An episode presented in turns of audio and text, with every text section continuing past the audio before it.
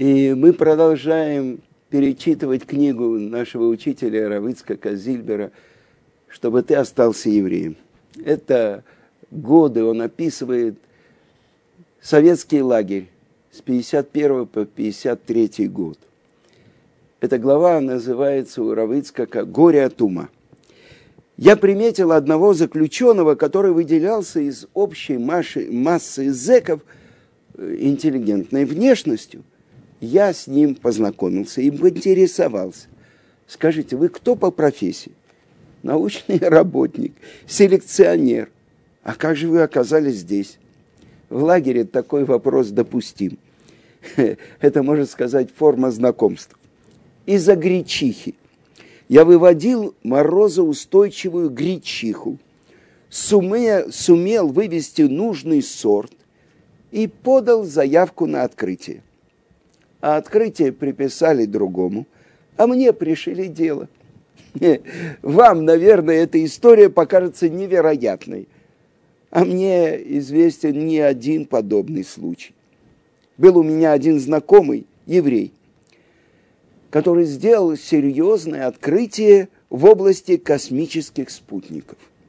Открытие передали другому, а этого изобретателя для пущей надежности вознамерились уволить. Так мать изобретателя, боевая женщина, встала на защиту сына. Она бегала по всем инстанциям, клялась, что никогда ни словом не обмолвится о том, что он, он автор этого открытия, и добилась, чтобы этого избирателя оставили на работе. Но волнения не прошли для него даром. Он перенес инсульт и стал инвалидом. Помню, был праздник, я приехал его навестить и поднимался на восемнадцатый этаж большого московского дома пешком, чтобы не нарушить праздник. Но вы можете себе такое представить? Счастливые люди. А сейчас мы подходим к событию, которое известно в мире как дело врачей. Последний год заключения. Зима пятьдесят третьего года, последнего года моего пребывания в лагере, была тяжелым временем. Разгар дела врачей. В январе в центральной печати появилось сообщение ТАСС об аресте группы врачей-вредителей, которые якобы специально ставили неверные диагнозы и неправильно лечили выдающихся политических и военных деятелей. И деятели эти перечислялись конкретно. Этим эти врачи добивались их смерти. И, конечно, большинство этих врачей-убийц, агентов иностранных разведок были евреи. Начались увольнения с работы, разоблачения и аресты все новых и новых еврейских вредителей. Люди, приходившие навещать заключенных, рассказывали страшные истории. шестнадцатилетняя девушка совершенно искренне делилась с братом известием, что их районный врач-еврейка покончила с собой, сделав тридцати пяти детям уколы, от которых они умерли. Молодой парень говорил, что шестерых евреев-инженеров поймали при попытке взорвать завод, на котором они почти, э, на котором он почти что очевидец работает. Но как было не поверить таким рассказам? Они в это верили, и другие им верили. Да не будь я евреем, я, может быть, и сам бы поверил. Помню, один еврей-заключенный, тот самый, который спрашивал, можно курить в Йом-Кипур или нет, он мне говорил про врачей. Я не верю, что это выдумка. Такое нельзя выдумать. Действительно, это не умещалось в голове. Столько фактов, имен, улик, а главное, признаний. Зачем? Зачем им было это нужно? Недоумевал он. Я сказал ему, что я думаю, что все это неправда. А он возмутился. Во всем тебе поверю, только не в этом, что это фальшивка. По всей территории лагеря развесили плакаты. Человек в белом, с бородкой, с крючковатым носом, режет ребенка, и кровь льется рекой. А подпись под, рек... под этим рисунком – «Врачи-убийцы». Когда я проходил мимо этого плаката, мне неизменно бросали: «Эй, Абрашка, это что твои доктора делают с нашими детьми?» А если проходил не один, то нам кричали: «Вот и весь джойнт в полном составе». А джойнт – это Американское общество помощи нуждающимся евреям. Газеты твердили, будто э, эта организация занимается дерве, диверсией и вербовкой шпионов в СССР. Суд над врачами-убийцами был назначен на шестое марта тысяча девятьсот пятьдесят третьего года, а приговор был заранее известен. Повесить убийц на Красной площади в Москве, а сразу после суда Сталин намеревался выселить всех евреев страны, всех евреев в Сибирь и на Дальний Восток. В домоуправлениях, по месту жительства и в отделах кадров, по месту работы, чтобы никого не пропустить, были уже составлены списки евреев. Тех, у кого и отец, и мать евреи, они подлежали депортации в первую очередь. И тех, кто родился в смешанном браке. Потом в Израиле мне довелось встретить людей, которые успели получить распоряжение явиться к поезду не больше, чем с двумя сумками. Одна женщина была из Москвы, а другая из Ленинграда. Сталин, Сталин намеревался начать высылку еще в середине февраля, но списки были еще не готовы. Он нажимал, торопил и крайним сроком для суда назначил шестое марта.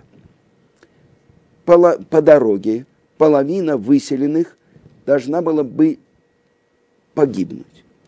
Голод и холод в этих товарных вагонах, крушение поездов, расправа на остановках. Народ должен бурно выразить свое возмущение преступлением врачей. Этот вопрос исследовал юрист Яков Эйзенштадт в своей книге о подготовке Сталином геноцида евреев. Ее издали в Израиле в тысяча девятьсот девяносто четвёртом году. И он пишет,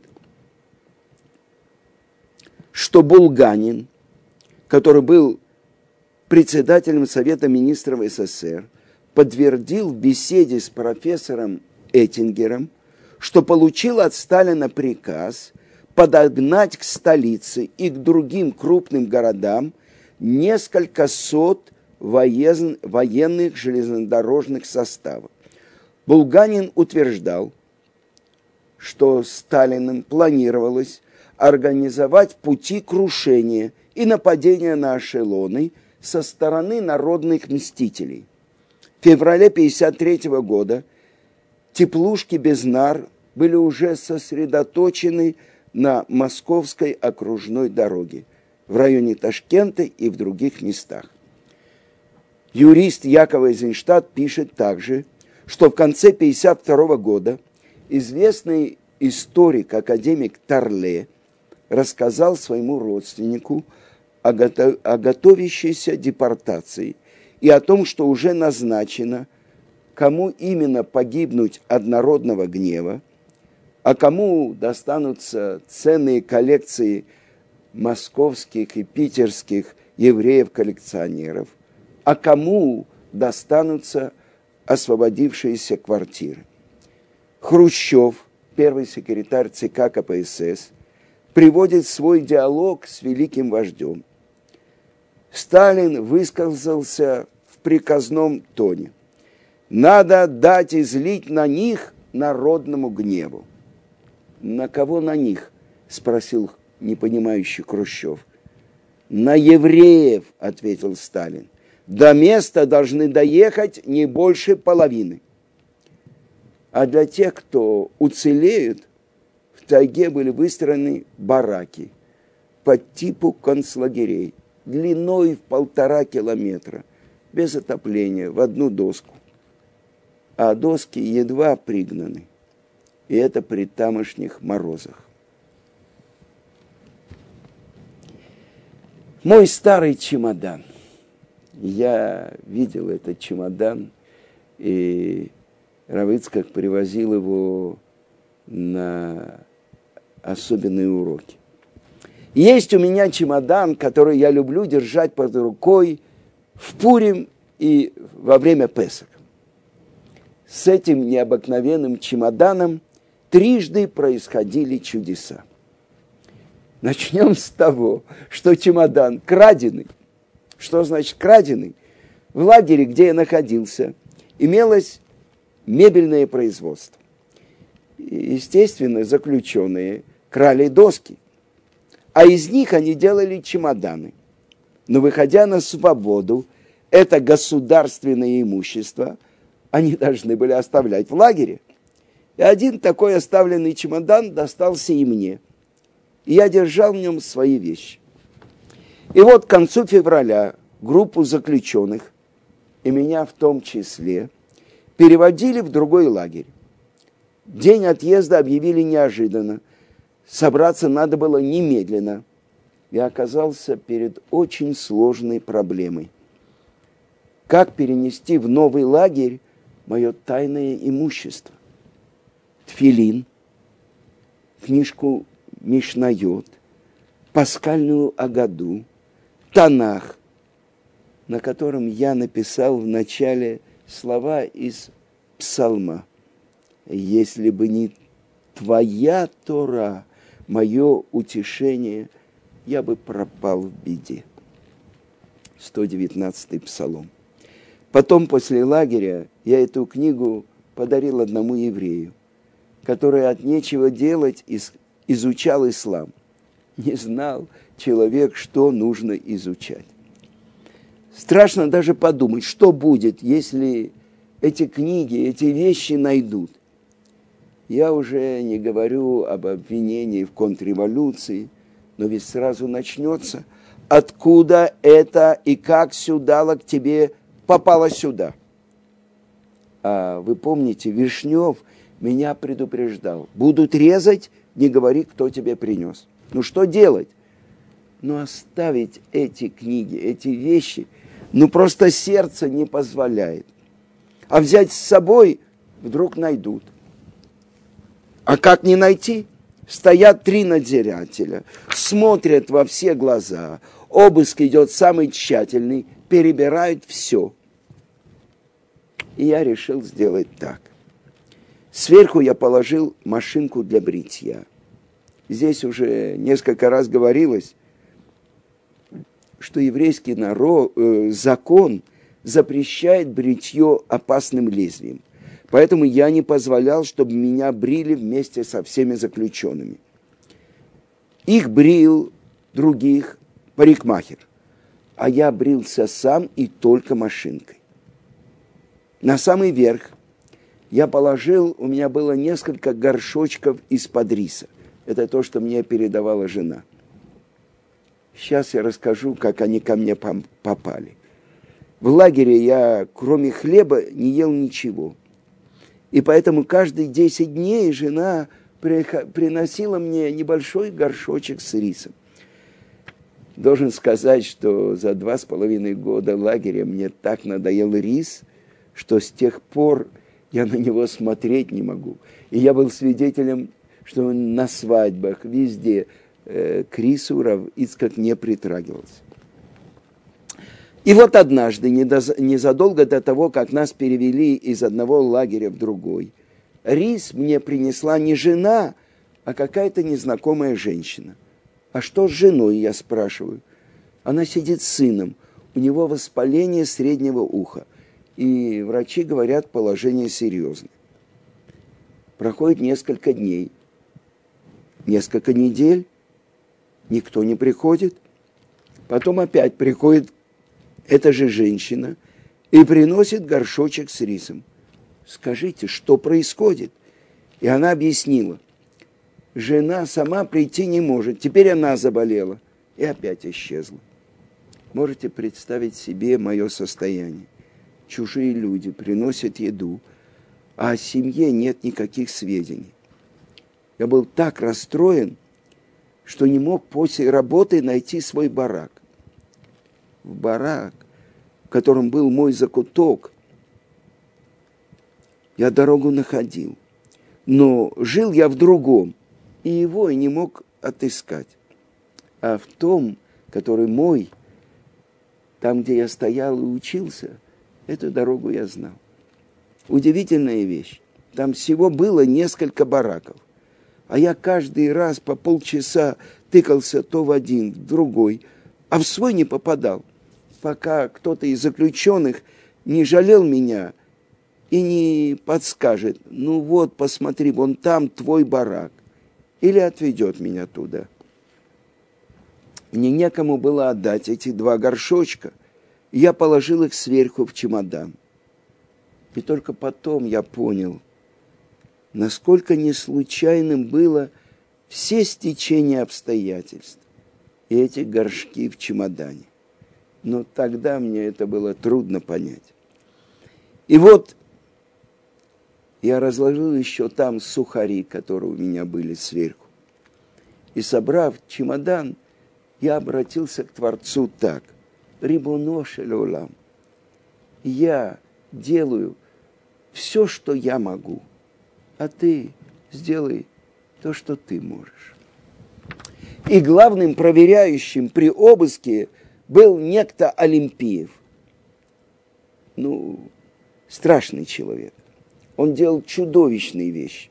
Вот вам один случай. Можете мне поверить, я работал добросовестно. Изо всех сил старался, чтобы мной были довольны. Я носил воду для всего лагеря, убирал территорию, да еще взялся чистить от льда трехэтажную металлическую лестницу, находившуюся снаружи здания. Для этого мне выдали лопату и метлу, и как-то раз я отбивал лопатой лед, прислонил ее к стене и на секунду отвернулся, чтобы взять метлу, чтобы смести лед, который я сбил. А в это время проходил Олимпиев, поднимаю голову, нет лопаты.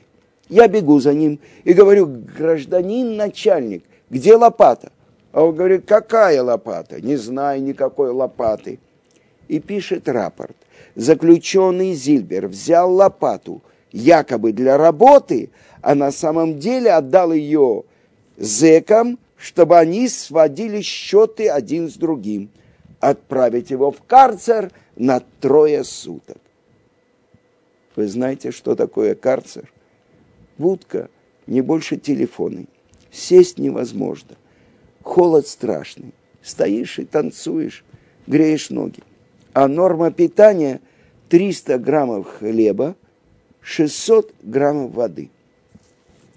К счастью, засадить меня ему не удалось. Я сперва даже не понял, почему.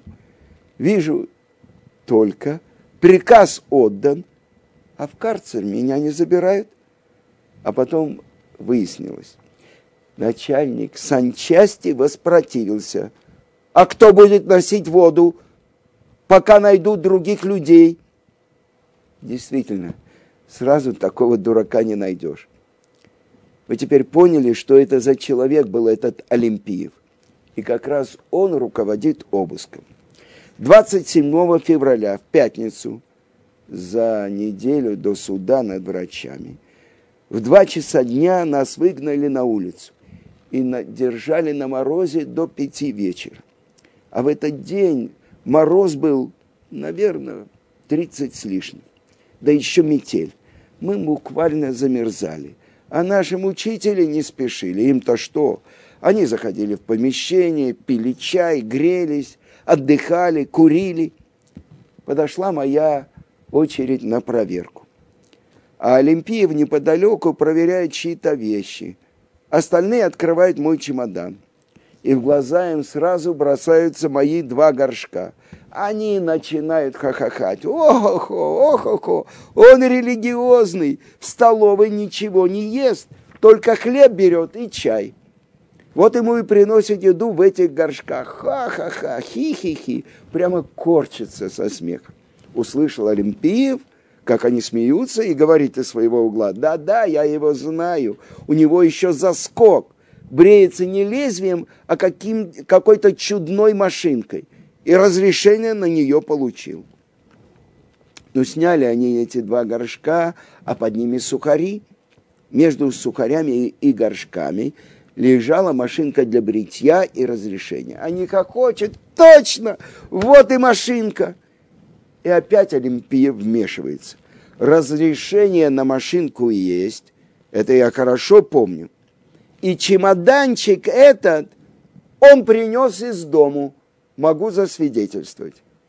Я до сих пор не понимаю, как он сказал очевидную для всех ложь в мою пользу. При мне за эти три часа он отнял штук тридцать таких чемоданов. Как увидит такой, я его сразу видно, выкидывает вещи на снег и с таким наслаждением, а чемодан швыряет в сторону. Там уже валялась го- гора таких чемоданов. А тут он сказал, что это мой чемодан, и принесли мне его из дома. Это чудо номер один. А дальше?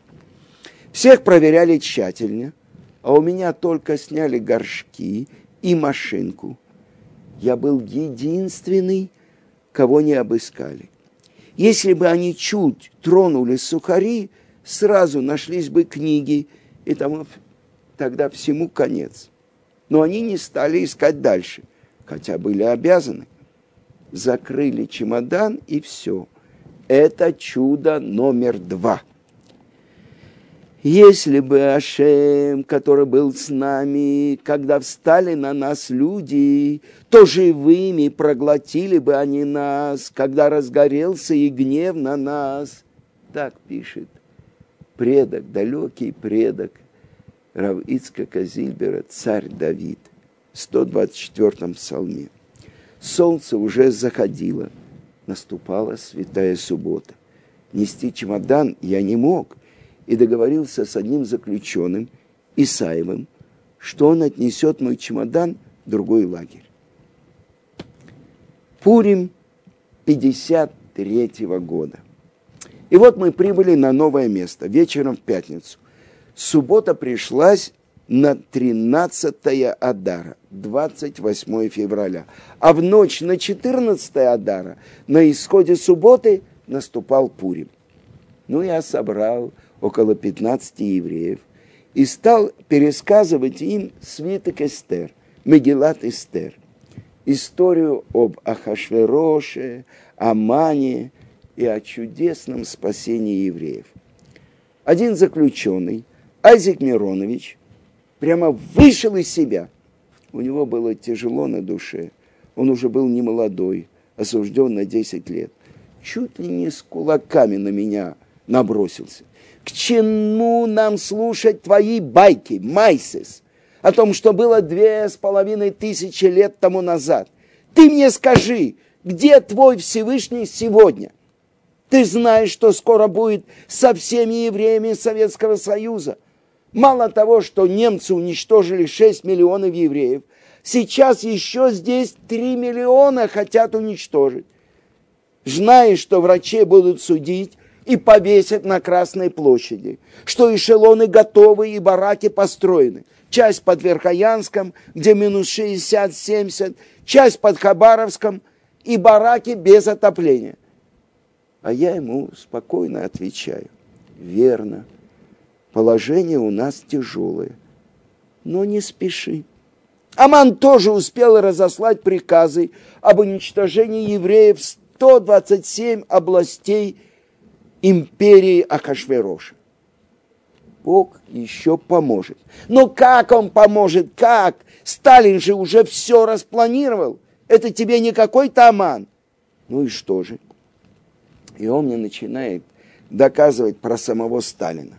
Три миллиона человек, крестьян погубил, а коллективизацию провел. Всех мужиков в России превратил в рабов, загнал в колхозы. В тридцать седьмом своих с восемь с половиной миллионов, а то и больше, под корень. Войну Гитлера выиграл, а после войны крымских татар выселил. И во все, все, что он задумывает, все у него получается. А я ему говорю, со всеми получается, а с евреями не получится. Но почему? Почему?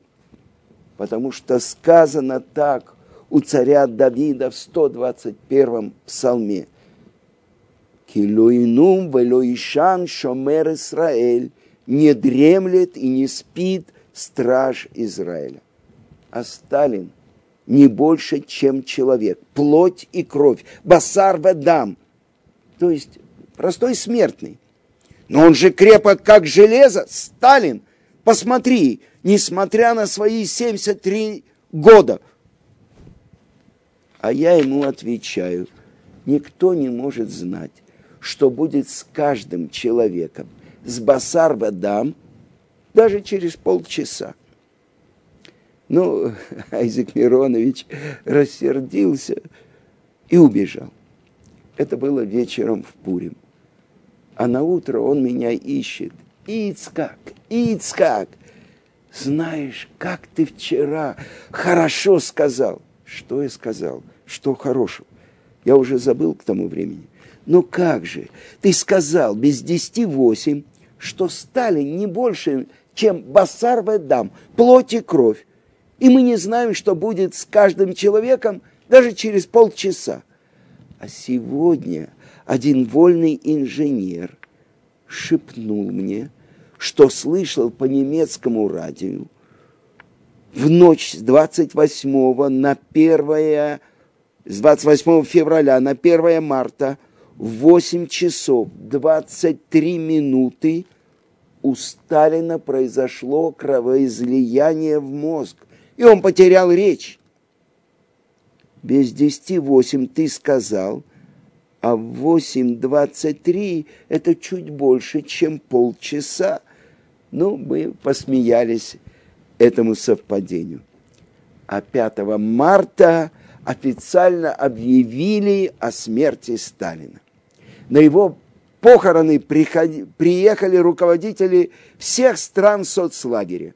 И среди них президент Чехословакии Климент Готвальд. Незадолго до этого из Чехословакии выпустили в Израиль около ста тысяч евреев. И Сталин через Чехословакию передавал в Израиль э, оружие. По его приказу Климент Готвальд расправился с виновными. Он расстрелял генерального секретаря ЦК Компартии Чехословакии, министра внутренних дел, министра иностранных дел, всего шестнадцать человек. И как расстрелял? Для устражения все, всех прочих их держали в камере смертников две недели. И вот этот палач приехал в Москву четвёртого марта и в тот же день заболел воспалением легких, по официальной версии, и скоропон... скоропостижно отправился по дорожке вслед за вождем народов. И провожали его вместе со Сталиным. Их и похоронили вместе. Как говорят на идиш, «Цвей капорес ин эйн ток» – две искупительные жертвы в один день. Но как только я узнал о болезни Сталина, я начал читать псалмы царя Давида, Тиилим, чтобы ему поскорее пришел конец. Если сегодня я знаю псалмы наизусть и могу прочесть любой псалом с любого места, то это из-за генерального секретаря, из-за Сталина. Я читал их трое суток подряд, день и ночь, бегая с водой, убирая территорию, сидя в бараке. Перестал, когда услышал, что его уже нет. Откуда они вдруг так вспомнились, что я их на ходу наизусть считал. Этот Творец открыл мне память. Можно ли читать псалмы с таким внутренним настроем, с таким желанием? Да, можно и нужно. Необходимо было читать псалмы, чтобы такой злодей подох, чтобы его не стало.